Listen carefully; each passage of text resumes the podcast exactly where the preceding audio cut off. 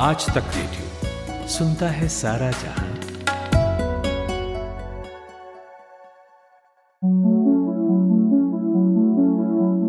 आज फ़र्स्ट अप्रैल है, नए वित्त वर्ष का पहला दिन। इस फाइनेंशियल ईयर में बहुत सी ऐसी चीज़ें हैं जो बदल गई हैं। वो भी आज से ही। सबसे बड़ा बदलाव बैंकिंग सेक्टर में हुआ है। आज से छह बैंकों का अस्तित्व खत्म हो गया। इसके अलावा आपके बचत और निवेश में भी बहुत कुछ बदल गया है। खासकर उनके लिए जो छोटी छोटी बचत स्कीम में अपना पैसा निवेश करते हैं। क्या असर होगा? इन सभी चीज़ों का आपकी जेब पर। बताएँगे सब कुछ बहुत ही आसान भाषा में। नमस्कार, मैं हूँ ऋतुराज। आज तक रेडियो के इस पॉडकास्ट में आपका स्वागत है। आपके बैंक, आपके बचत और आपके निवेश से जुड़ी हर जानकारी लेकर मेरे साथ हैं हमारे एक्सपर्ट और इंडिया टुडे हिंदी के एसोसिएट एडिटर शुभम शंखधर। आप इनका लिखा इंडिया टुडे हिंदी मैगजीन में पढ़ते ही होंगे। रोज शुभम आपके लिए लेकर आते हैं बाज़ार की हलचल और उसका सरल एवं बोलचाल की भाषा में विश्लेषण आज तक रेडियो पर। शुभम स्वागत है आपका। सबसे पहले यही बताएँ संक्षेप में कि आज से क्या क्या बदल जाएगा बैंकिंग और फाइनेंस में लोगों के लिए।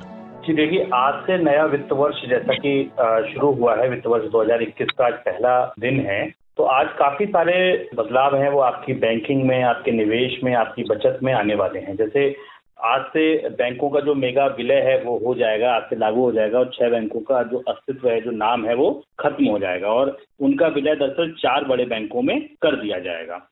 दूसरी तरफ़ कल हमने देखा कि शाम को एक आदेश आता है, जिसमें ये पता चलता है कि जितनी भी छोटी बचत योजनाएँ हैं, चाहे वो आपका सुकन्या समृद्धि योजना हो, चाहे पीएफ हो चाहे किसान विकास पत्र हो या नेशनल सेविंग सर्टिफिकेट हो, सभी तरीके की या फिर टाइम डिपॉजिट हो, सभी तरीके की जो बचत है इस पर आपका जो मिलने वाला रिटर्न है उसको घटा दिया गया है। और तीसरा, जो कोरोना से निपटने के लिए जो कोरोना के चलते देशव्यापी बंदी चल रही है, उसमें जो बहुत सारे लोग हैं जो अपने कर्ज की किस्त नहीं दे पा रहे हैं, या कई बिज़नेस ऐसे हैं जो कारोबार ठप होने के कारण अपने कर्ज की अदायगी में असमर्थ हैं, उनके लिए भारतीय रिज़र्व बैंक ने, बैंक, तमाम बैंकों को ये सलाह दी थी कि वो तीन महीने के किस्त को मोरिटोरियम पे डालें, यानी कि उसको डाल दें और आगे उनको लिया जाए। तो आज से, मार्च से और मई के दौरान, मार्च, अप्रैल, मई, इन तीन महीने के लिए दरअसल वो किस्त का जो टालना है, वो भी आज से ही लागू होगा। तो ये देखना होगा कि आपका कर्ज जिस बैंक में है, वो बैंक किस तरीके के नियम लेकर आ रहा है, किस तरीके की रियायतें दे रहा है, क्योंकि आरबीआई ने केवल बैंकों को सलाह दी थी, वो इसके लिए बाध्य नहीं है। बैंक के बोर्ड, बैंक के चेयरमैन ये निर्णय लेंगे कि वो अपने ग्राहकों को पीछे से आई राहत किस तरह पास करते हैं। एक राहत और है जो केंद्रीय बैंक ने दी है, वो है नीतिगत दरों में पिछहत्तर बेसिस पॉइंट की कटौती। वो भी तमाम बैंक अपने अपने ग्राहकों को सस्ते कर्ज के रूप में पास करेंगे। एसबीआई जैसा कि हमने देखा कि पिछहत्तर बेसिस पॉइंट की कमी कर दी, तमाम अन्य बैंकों ने भी जो कटौती पीछे से मिली है, केंद्रीय बैंक से उसको आगे पास कर दिया है। तो ये तमाम बदलाव है जो कर्ज लेने के दृष्टि से, बचत और निवेश करने की दृष्टि से, बैंकिंग की दृष्टि से बदलाव आज से आए छोटे बचत पे हम लौटेंगे बात करेंगे। लेकिन उससे पहले आपने ज़िक्र किया ईएमआई का। आरबीआई ने जो एक सुझाव दिया था बैंकों को वो आज से बैंक लागू कर सकते हैं। उसे लेकर नए नियम बना सकते हैं। इसे लेकर क्या कहना चाहेंगे? आपकी क्या राय है? लोगों को ईएमआई अपनी बचा लेनी चाहिए अभी या जिनके पास है उन्हें देते रहना चाहिए? देखिए ये जो फैसला लिया गया है आरबीआई की ओर से, वो दरअसल ये समझ के या सोच के या इस मंशा के साथ लिया गया है कि कई ऐसे लोग होंगे, जैसे कारोबारी लोग होंगे, जो देशव्यापी मंदी की वजह से उनका कारोबार ठप है, उनकी आय पूरी तरह रुक गई है। या कई कंपनियाँ ऐसी हैं जिनको वर्क फ्रॉम होम की वजह से वो अपने कर्मचारियों की सैलरी समय पर नहीं दे पा रहे हैं। अगर ऐसी कोई स्थिति किसी व्यक्ति के साथ है और वो इस महीने की अपनी या अगले दो महीने की किस्त नहीं दे पाता है तो उस पर पेनल्टी ना लगाई क्योंकि वो दरअसल ऐसा नहीं है कि वो जानबूझ के ऐसा कर रहा है। दरअसल ऐसी परिस्थितियाँ हैं, ऐसी स्थिति है इस समय पूरे देश में, जो वो ना चाहते हुए भी ऐसा उसको करना पड़ेगा। इस दृष्टि के, सोच के साथ दरअसल आरबीआई ने ये कदम उठाया है। तो यह समझने की बात यह है कि अगर वाकई आपको ज़रूरत है, अगर आपका, की जो आय का स्रोत है, अगर आप नौकरी पेशा हैं तो नौकरी, अगर आप छोटे कारोबारी हैं तो बड़ी कंपनियों से आपके पेमेंट या आप बड़े कारोबारी हैं तो आपके जो पेमेंट नीचे से आने वो नहीं आ पा रहे हैं, तब तो आप इसको टालिए। लेकिन अगर आपकी सैलरी, अगर आपके पास कोई बचत है, जिससे आप इसको पूरा कर सकते हैं, अगर आपकी सैलरी प्रॉपर तरीके से आ रही है, या जो बंदी शुरू हुई बाईस तेईस मार्च के बाद से, उससे पहले अगर आप इतना पैसा ले चुके हैं अपने बिज़नेस में कि आप इस महीने की अदायगी कर दें तो निश्चित तौर पर आपको कर देनी चाहिए, क्योंकि जो ब्याज है, उस पर ब्याज और लगेगा। तीन महीने की जो अवधि को आगे बढ़ाया जाएगा, इस दौरान जो ब्याज है, वो लगता रहेगा और वो ब्याज कहीं ना कहीं आपकी जेब पर ज़्यादा भारी पड़ेगा। कई बैंकों ने पूरी तरीके से इसको माफ़ भी नहीं किया है। कई बैंकों ने कहा है कि पार्शियल कर्ज किस्त हम छोड़ेंगे। कई बैंकों ने ये कहा है कि ब्याज पे ब्याज लगेगा। तो ये आपको समझना है कि आपका बैंक क्या कह रहा है। लेकिन जो एक बेस लाइन है, जो एक बिल्कुल आधार चीज़ है, वो ये समझ लेना ज़रूरी है कि अगर आपको तीन महीने की अदायगी में रियायत मिल रही है तो ये माफ़ी नहीं है, ये केवल इसको टाला गया है, तीन महीने आगे, अगर आपकी किस्त की लोन की अवधि बीस साल थी तो वो बीस साल तीन महीने हो गई है, अगर सात साल थी कार के लोन की स्थिति में तो वो सात साल तीन महीने हो गई है। ब्याज आपको उस अवधि का देना है, वो पैसा जब देना ही है और अगर आपकी आय आ रही है तो मेरा सुझाव सभी लोगों के लिए है कि वो अपनी अदायगी को पूरा करें। हालाँकि ये भी समझने वाली बात है, ऋतुराज, सारे बैंक भी ये कोशिश कर रहे हैं अपने अपने ढंग से, अपने अपने ग्राहकों के पास जब वो जा रहे हैं फ़ोन के ज़रिए, मेल के ज़रिए तो वो इस चीज़ से प्रोत्साहित कर रहे हैं। कि अगर आप समर्थ हैं तो बिल्कुल आपको देना चाहिए। अगर आप असमर्थ हैं, अगर किसी कारणवश ऐसी स्थिति में है कि आपकी आय का स्रोत टूटा है, रुका है तो आप इससे, इस राहत को ले सकते हैं। अब हम लौटते हैं बचत की ओर। छोटे बचत करने वालों को कितना नुकसान हुआ है, जिसका ज़िक्र आप, अभी आपने किया इस फैसले से?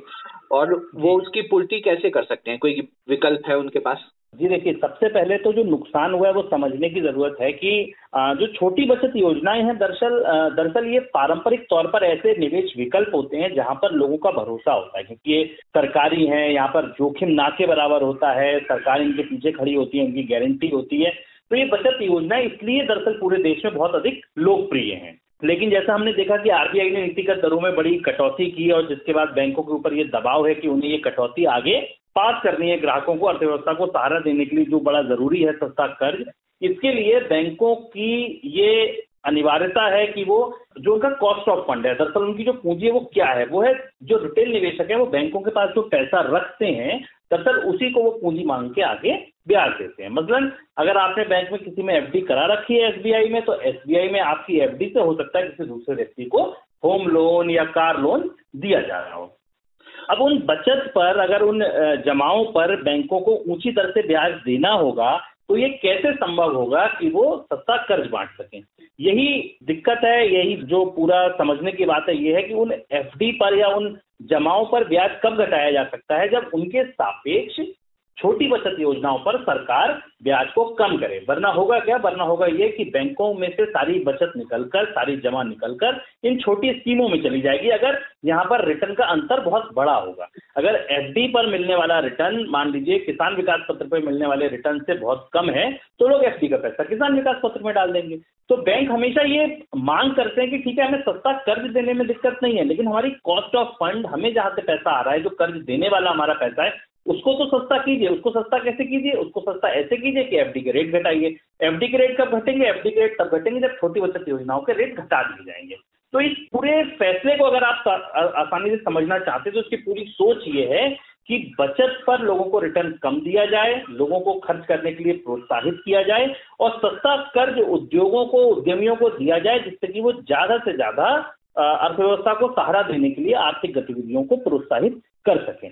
ये हुई इसके पीछे की पूरी कहानी। बचत पर रिटर्न कितना कम हुआ तो किसान विकास पत्र जो है, वो अब तक 113 महीने में जो मैच्योर होते थे, वो सात दशमलव छह फ़ीसदी का, उन पर सालाना रिटर्न मिलता था, जो अब घट के सात दशमलव एक फ़ीसदी हो गया और उनकी मैच्योरिटी 113 महीने से बढ़कर 124 महीने हो गई है।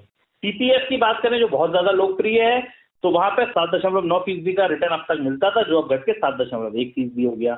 इसी तरह नेशनल सेविंग सर्टिफिकेट सात दशमलव नौ से घटकर छह दशमलव आठ आ गया। सुकन्या समृद्धि योजना जो बच्चियों के लिए सरकारी योजना लाई थी, जिसमें आपको एटीसी की राहत भी मिलती है और आपकी बेटी के लिए आप अपनी बचत करते हैं उसके भविष्य के लिए, वहाँ भी जो रिटर्न आपको एनुअली अब तक सालाना आठ दशमलव चार फ़ीसदी मिलता था, वो घट के सात दशमलव छह फ़ीसदी हो गया। इन स्कीम के साथ साथ जो सीनियर सिटीजन सेविंग स्कीम्स हैं या एक साल का टाइम डिपॉजिट है, पाँच साल का टाइम डिपॉजिट है, सभी तरीके की, सभी तरीके की बचत योजनाओं में ये कमी आई है। अगर वहाँ बचत घट गई है तो लोगों के पास विकल्प क्या है? तो ये समझने की ज़रूरत है कि अगर आप निवेश करने के लिए आप सोच रहे हैं, अगर आप छोटी बचत योजनाओं से पैसा निकालते हैं तो दरअसल जाएँगे कहाँ? इस समय सभी निवेश विकल्प अगर आप देखें तो शेयर बाज़ार, वहाँ तेज गिरावट है, सोने चांदी की कीमतों में बड़े उतार चढ़ाव हैं, रियल एस्टेट हमारे देश में बहुत लंबे समय से मंदी की चोट झेल रहा है। तो ऐसे में लोगों के पास निवेश विकल्प क्या है? निवेश विकल्प के लिए निश्चित तौर पर आपको अपने वित्तीय सलाहकार से सलाह लेनी चाहिए। अगर आप जोखिम लेने की स्थिति में हैं, अगर आप जोखिम ले सकते हैं, जो बहुत सारे पैमाने जिसके लिए हैं, आपकी आयु, आपको कितने पैसे की मंथली ज़रूरत है, आप कितने लंबी दृष्टि से निवेश करते हैं, ये तमाम चीज़ों के मद्देनजर अगर आप जोखिम लेने की स्थिति में है तो निश्चित तौर पर बाज़ार जिन स्तरों पर है, आपको तमाम विशेषज्ञ इन स्तरों पर लगातार छोटे छोटे छोटे छोटे इन्वेस्टमेंट लंबे समय के लिए करने के लिए सलाह दे सकते हैं, चाहे वो म्यूचुअल फंड के रास्ते हो या फिर बाज़ार में कुछ अच्छे शेयरों में सीधी खरीदारी हो। इसके अलावा आप छोटी बचत योजनाओं से निकाल कर बाज़ार के तमाम स्कीमों के साथ साथ सोने चांदी में अपने पोर्टफोलियो इस समय बढ़ा सकते हैं, क्योंकि सोने चांदी की कीमतों में गिरावट है और हमने देखा कि जब जब अर्थव्यवस्था संकट में होती है तो सोने और चांदी में जो निवेश की रफ्तार होती है, वो बढ़ जाती है। तो इस समय ज़रूरत यह है कि आप अपनी ज़रूरत, अपनी जोखिम लेने की क्षमता और अपनी निवेश करने वाली राशि कितनी लंबी अवधि के लिए आप निवेश कर सकते हैं, इनके हिसाब से अपने वित्तीय सलाहकार की सलाह लें और उसके बाद निवेश करें। और ये तो हुई निवेश योजना की बात। अब लौटते हैं बैंकों की तरफ़। आज से कई बैंक बदल गए हैं। क्या क्या बदलाव आ रहे हैं किन किन बैंकों में? और खाता धारकों को इस बदलाव के बाद किन किन चीज़ों का ख्याल रखने की ज़रूरत है? देखिए, यहाँ दो चीज़ें पहले समझने की बात है कि पहले तो कौन से बैंक खत्म होंगे और वो किन में जाके मिल जाएँगे। तो ओरिएंटल बैंक ऑफ़ कॉमर्स और यूनाइटेड बैंक ऑफ़ इंडिया का जो विलय है, वो पंजाब नेशनल बैंक के साथ हो जाएगा। यानी कि अगर आप ओरिएंटल बैंक ऑफ़ कॉमर्स के या या यूनाइटेड बैंक ऑफ़ इंडिया के ग्राहक हैं तो अब आप पंजाब नेशनल बैंक के ग्राहक कहलाएँगे। अगर आप सिंडिकेट बैंक के ग्राहक हैं तो अब आप कैनरा बैंक के ग्राहक कहलाएँगे। आंध्रा बैंक या कॉरपोरेशन बैंक में अगर आपका खाता था तो वो अब यूनियन बैंक ऑफ़ इंडिया के छत के नीचे आ जाएगा, यूनियन बैंक ऑफ़ इंडिया का खाता माना जाएगा। और इसी इलाहाबाद बैंक में अगर आपका किसी व्यक्ति का, किसी खाताधारक का खाता इलाहाबाद बैंक में है तो वह इंडियन बैंक में विलय हो गया। यानी कि आप जो दस बैंक थे दस से घट के चार रह जाएँगे और इन छह बैंकों का विलय दरअसल बड़े बैंकों में हो जाएगा। एक और भी चीज़ कल सामने आएगी Punjab National Bank, Canara Bank, Union Bank और इंडियन बैंक, इन चारों ही बैंकों ने जिनमें अन्य छह बैंकों का विलय होना है, इन्होंने ये बोला है कि कुछ हिस्से ऐसे अभी भी रह गए जिन पे अमल करना बाकी है मर्जर के तो वो हम लॉकडाउन की वजह से नहीं कर पा रहे हैं, इसको हम आगे करेंगे। लेकिन तत्काल तौर पर आज से जो विलय है, मेगा विलय है, वो लागू कर दिया गया है।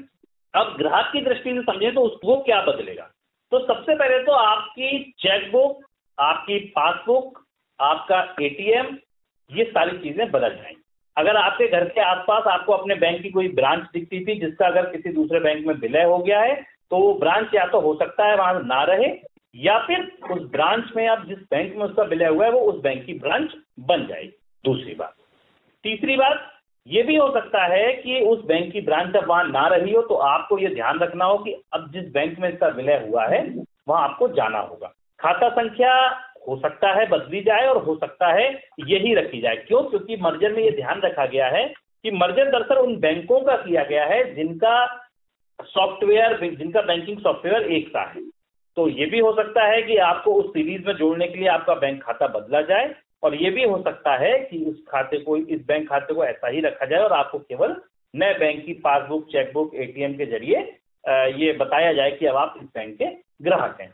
ग्राहकों पर एक जो बड़ा असर आएगा, एक जो बड़ा अंतर आएगा, वो क्या आएगा, वो मैं आपको बताता हूँ। वो अंतर ये आएगा कि अगर आपकी सिंडिकेट बैंक में सपोज़ कीजिए कि कोई एफडी थी जहाँ आपको अच्छा ब्याज मिलता था, सपोज़ कीजिए आठ फ़ीसदी मान लीजिए फ़र्ज़ कीजिए, आपको किसी समय की एफडी पर किसी समय अवधि की एफ़ पर सात परसेंट या आठ परसेंट का ब्याज मिलता था। लेकिन वो क्योंकि केनरा बैंक में विलय हो गया है तो अब जो एफडी की रेट लागू होगी, वो दरअसल वो लागू होगी जो केनरा बैंक में दी जाती है।